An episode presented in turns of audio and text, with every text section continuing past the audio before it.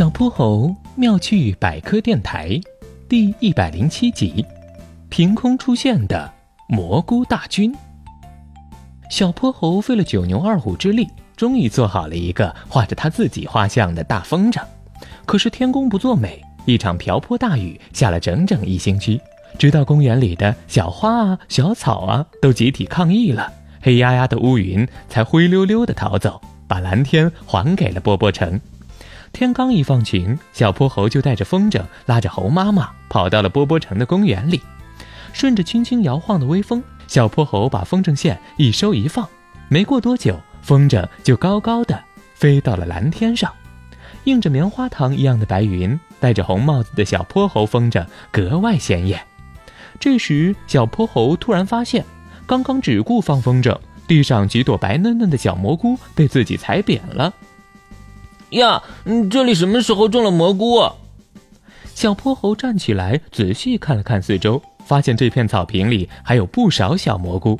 猴妈妈闻声赶来，低头看了看那几朵被踩歪的小白蘑菇，突然笑了起来：“呵呵，小泼猴，这些蘑菇可不是谁种的，它们是雨后刚长出来的。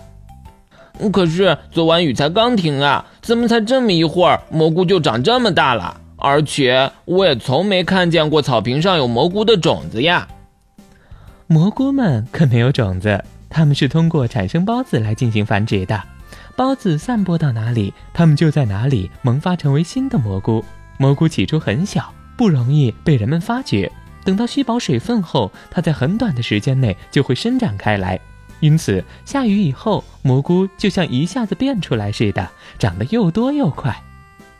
猴妈妈又指了指旁边的小树林，那边的树林里有更多哦，而且我刚刚还看到了好多茶树菇，用来熬汤一定不错。想到浓郁鲜美又有营养的蘑菇汤，小泼猴口水都要流下来了。那咱们快去呀，我最爱喝蘑菇汤了。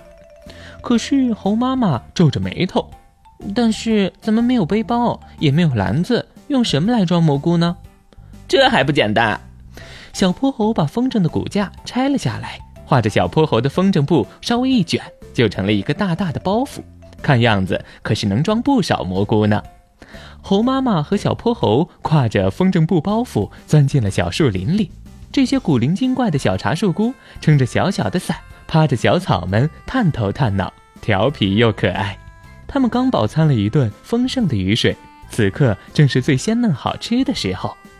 没过多久，小泼猴和猴妈妈就提着满满一袋茶树菇回了家，他们都等不及要做一大锅好喝的蘑菇汤了呢。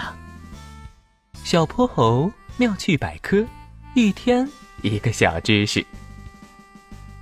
如果你喜欢小泼猴，想和我成为好朋友，一定记得点击订阅哦。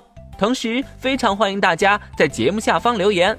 把心中的大问题、小问题告诉小泼猴，我们会从中挑出好玩有趣的来做解答和分享。